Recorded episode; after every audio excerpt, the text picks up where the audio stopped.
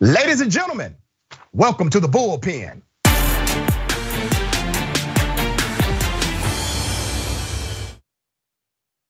Well, he's back in the bullpen today. We got Kenny Xu. Kenny Xu is the author of An Inconvenient Minority and president of Color Us United. Uh, has worked as director for media outreach against California Proposition 16. Those are your race prefer- preferences and written a national publication and written for national publications like City Journal, Journal, The Federalist, uh, The Daily Signal, and Washington Examiner. Uh, Kenny, thank you for coming back, brother. How are you? Thanks for having me again. Absolutely. Uh, we're going to chop it up about critical race theory and how it correlates to education in the school system. I don't mm-hmm. want to presume what you know or believe about this topic, so I'm going to allow you to give us your sentiment. We discussed previously, you know, while before we got on the call about what we wanted critical race theory, the definition of it.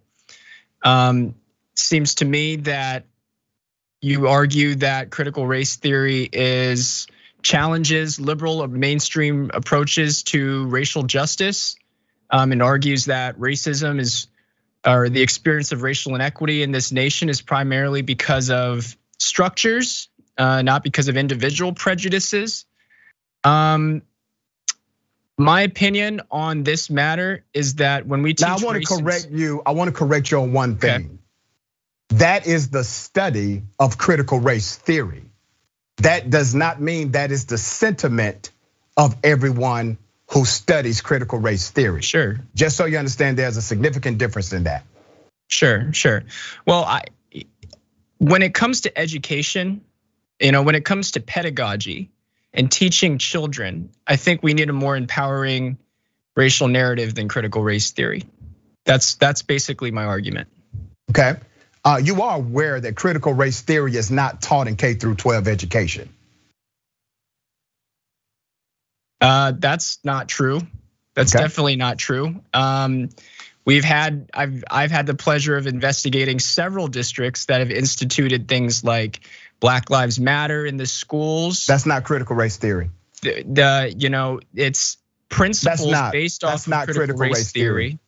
It's principles based off of critical race theory. It's it's saying that the United States is a systemically racist country, uh, mm-hmm. that white people are inherently prejudiced against black people, uh, that structures of society collaborate uh, to attempt to, you know, denigrate or destroy black people in this country. Yeah, that's critical race theory. So, so, let me let me help you out here uh, because I think mm-hmm. you're confused. Uh, critical race theory is a theoretical framework. It's an advanced theoretical construct, uh, typically taught in advanced level collegiate studies. As a matter of fact, most collegiate studies or most college degrees do not require that you even learn one of those theories. But if you get to graduate, doctoral, even law school studies, you learn critical race theory. You do certain research in social research programs. You're going to learn things like grounded theory, et cetera. That's a way to analyze data. So, it's are you aware of driven? Allow me to finish, sir. It's a yeah, data-driven yeah. approach. Um, I will give you an example of what critical race theory um, looks to deconstruct as a theory. Okay, um, let me take you to 1882, the Chinese Exclusion Act of 1882. You want to explain to us what that act was about? Yeah, no, absolutely. It excluded. It? it was a law passed by you know the federal government that excluded Chinese from coming to this country and okay. immigrating successfully into this country. Was that racist, bigoted, prejudicial? Of course. Okay. Was that constructed by a law, statute, institution, or government? Yeah, of course. It's the Chinese Exclusion Act. That's right. That's what critical race theory seeks to examine under the theoretical core that racism plays a part in the institutional norms, ordinances, laws, and statutes that are normative. During the time okay. of his passing, it was normative. The majority of Americans agreed. The majority of those uh, uh, in the world at that time in our country agreed with exclusionary doctrine, and it did. It was not limited to the Chinese. There was exclusionary doctrine doctrine related to uh, descendants of Africans that said even if you're born on American soil, if you are black, you are African, you are not in fact American. That was another form of exclusionary doctrine. Critical race okay. theory seeks to understand the connection between the law that was passed, which you have admitted was rooted in racism, and how to deconstruct it because it did, in fact, create an inequity beyond the exclusion. That's it. It's real simple. And once do you, again, okay, do you believe we've made progress since then, since the passage of the Chinese Exclusion Act? Yes, sir. Absolutely. Good. Yes. Progress has been made. So I mean, this is this is what this is what I'm talking about. Then I, am saying the way that race is taught in schools, which is what I wanted to talk about. Mm-hmm. We should teach race, and yes, we should teach the historical racism. What I'm opposed to teaching is I'm opposed to teaching that that racism still defines people's abilities to get ahead in this country today. That's really interesting. Um, you say that in the late 1800s, laws did in fact limit um, the Chinese from getting ahead in this country, but that has all of a sudden, all of that has completely 100% evaporated, correct? I mean, it is gradually, I mean, it's not 100% evaporated, mm-hmm. but it is gradually, yes, you know, grown okay. to become critical race theory does not disagree not a primary with you on factor that. in the elevation of people in this country. Yes. Critical race theory doesn't disagree with you on the gradualism of progress and change, and so I don't know what beef you have with that. Let me take you back to um, your proclamation in the beginning of our conversation uh, that critical race theory is in fact taught in K through 12 education. Uh, there was a study, there was a survey done uh, by, this was an American education survey uh, that said, hey, are you all teaching critical race theory? 96% of the educators said no. Uh, there is no critical race theory being taught in our institutions. Uh, and the vast majority of those educators polled were actually 100% against it ever being taught in K through 12 education. Even those that were aware of the concept and generally friendly to the notion of critical race theory also said it should not be taught in K through 12 education. My question to you is, with 96% of educators, public school educators being surveyed saying, no, we do not teach that in the school system. And with the vast majority of them also saying it should not be taught in K through 12 education because it is an advanced theoretical framework. And with many of them actually being friendly to the concept of critical race theory, how is it that all of a sudden critical race theory inside of school systems has become a primary debate when it is really virtually not being done? And you have states like Texas that have passed laws, an entire state law that says if you teach the KKK, you cannot add deference to the teaching, meaning you cannot teach them as morally reprehensible. You cannot add deference, morality, or ethics to that teaching anymore. Don't you find it more offensive that we can no longer call the KKK evil? In the United States of America, primarily by way of a state of Texas. Uh, don't you find that to be more egregious in our education system than what maybe 4% of education educators say they teach? Hey, have you heard of critical pedagogy? Of course I have. Have you heard of Paulo Freire? Of course. Okay. So you must have heard of the term critical consciousness. Mm-hmm. The idea of critical race theorists in, in education you know, stemming but you want to answer my question about Texas, the Texas law? So I'm tracing to you the, the valid concern that many people raise about critical race theory in schools. The the the Teachers College Columbia, Harvard mm-hmm. Law School is implementing what critical pedagogy is is the implementation of critical theoretical practices into education and mm-hmm. practice. So you're not going to say, okay, we're teaching you critical race theory, but you're you're assuming the premises of critical race theory. I'll give you an example, stark example. Ethnic studies recently passed in California. Done a ton of research on ethnic studies. It explicitly says in its liberated ethnic studies model curriculum, we're going to use an, a critical consciousness to evaluate the marginalized races in this country. That is blacks, Asians, uh-huh. uh, Chicano, uh, Latin Americans, and Native Americans ethnic studies and is basically teaching from an oppressor oppressed framework. And within those, and I've I've taken a look at the curriculum. That's what it is. It is critical pedagogy put into practice.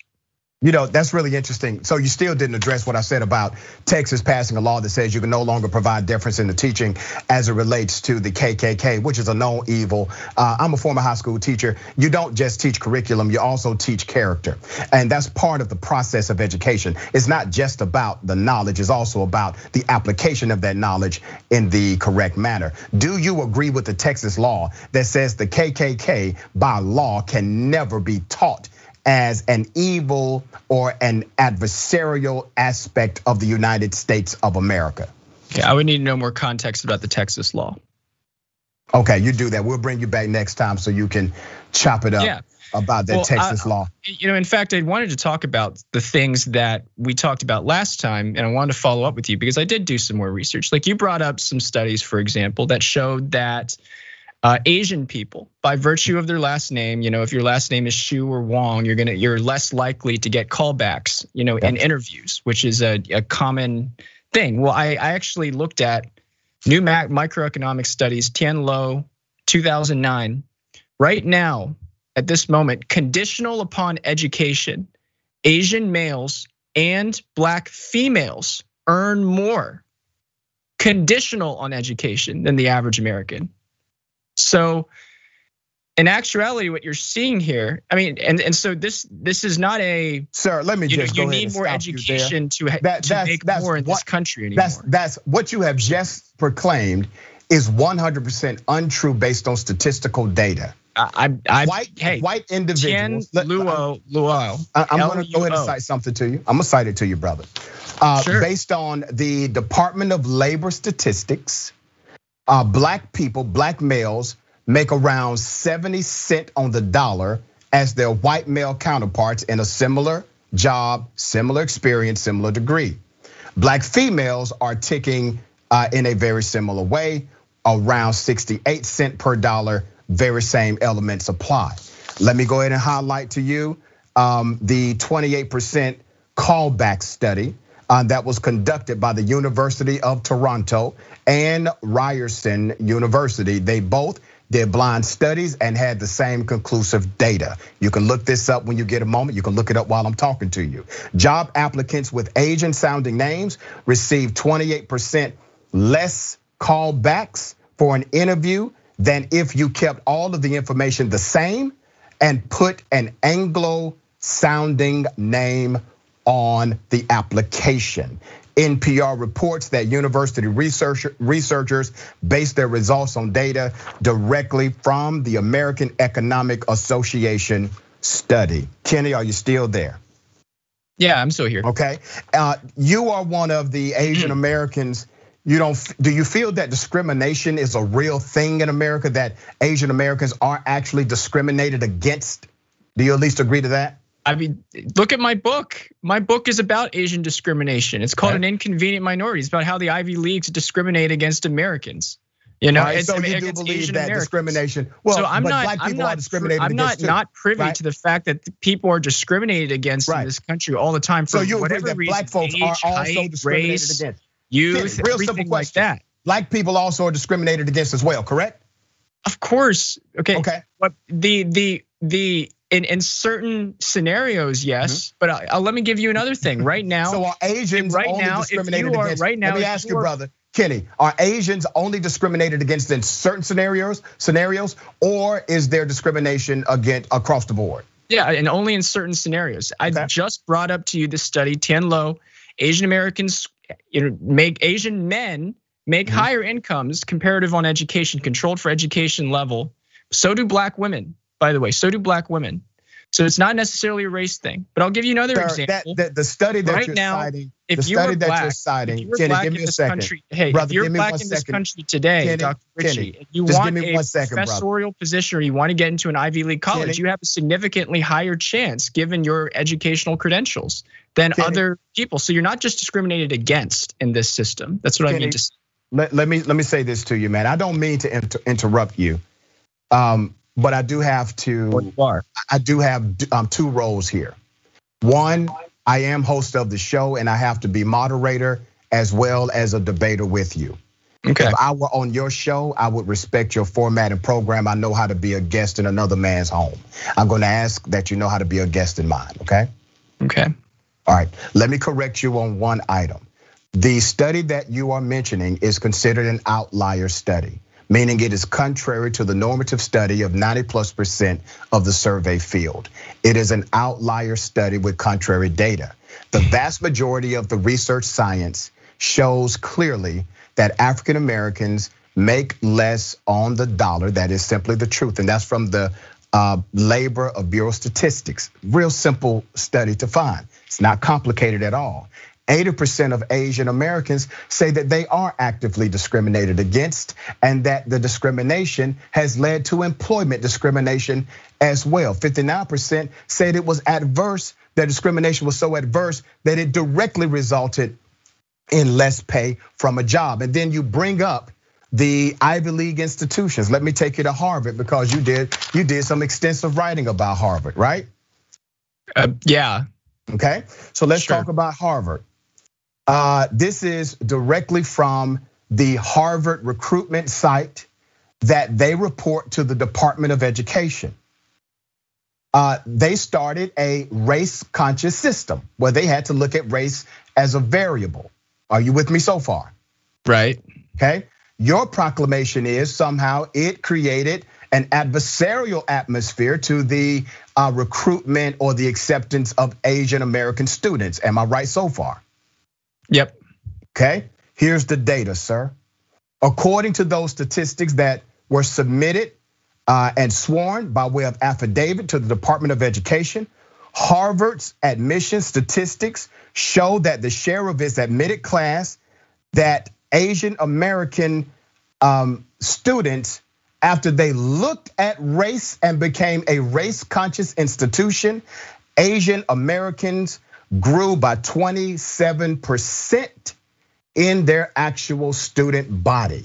Asians were accepted into the institution at a higher level when race was a factor, not a lower level. And let me also do this because it's important to the conversation of the Asian community. You made a claim last time you were on my show. You said, hey, why do Asians do better at this? Why do they do better at that? And truly, they do better in some areas. They do worse in some areas. But when you look yeah. at data, when you look at data, you have to look at the fine print, brother. So let me give you the fine print. The Asian community is broken down into various communities like Nepalese, Hmong, and others. Let me give you a stat. The poverty rate among the Nepalese American, which is codified as Asian American in the survey, is 21% higher than the official poverty rate. They're actually poorer. When you look at Hmong Americans, they are 20% less likely to have a bachelor's degree than the average American. They are codified in the Asian statistics. And when you look at uh, Indian Americans, they are 70% of them have a bachelor's degree and are higher on the spectrum, more so than the average American. So you have fluctuations. If the idea was that the Asian community simply does better line by line and item by item, you, you are now discounting the Nepalese. You are now discounting the Hmong. And if you're saying that somehow all you have to do, brother, is uh, do better and uh, not look at a race uh, related system approach, then that means you stand against 80% of um, Asian Americans who say, yes, racism has adversely impacted me and my family. I believe those personal stories inside okay. of your community. Can I get a little time to talk here? Yep. Okay. First of all, Black Americans are not discriminated in every facet of society. Black Americans are actually discriminated for in the Harvard race conscious system. Okay. So that's already an example that we can point to that shows hey, it's not a blanket racist discriminatory country against blacks against asian. In certain scenarios yes asians potentially have faced discrimination. Uh, and then in the ivy leagues asians definitely definitely face discrimination. Uh, harvard's own study 43% harvard would be 43% asian. Its own study, Office of Institutional Research 2013. Asians would be 43% of Harvard if they were admitted solely on the basis of merit. Instead, because of a race conscious system, they're cut down to less than half of that to about 20% of the college. Okay. Finally, Kenny, I'm going to talk about the word merit because I the, think you're utilizing it incorrectly. Based on objective merit, you know, grades, test scores, extracurriculars, the things that Harvard anybody would agree we should merit, be merit is process. merit is never objective. Merit is subjective mm-hmm. because of the needs of the institution and the background of the scholar. I may not want a 4.0 student that does zero extracurricular activities. Maybe I want a 3.5 student who's president of the student government. That is an objective standard set by the institution. Continue. That okay. Finally, to the point about teaching race in schools. You know, this ultimately you don't want a system that that causes people to to blame the structures of society okay. for whatever inequities are, are present in their society or their own life because what that does is it just creates an atmosphere where a person is unlikely to want to achieve to get to a higher position in life. All right. Well, that definitely has not been the result of the data because we are not blaming, we are setting remedy. You cannot change what you fail to acknowledge. The systems, including the Chinese Exclusionary Act, they were changed because individuals blamed the government for that act and said it must be fixed. So you can't fix, brother, what you failed to acknowledge. Kenny, I'm flat out of time. I do appreciate you being on the show. Thank you, man. Okay, thank you.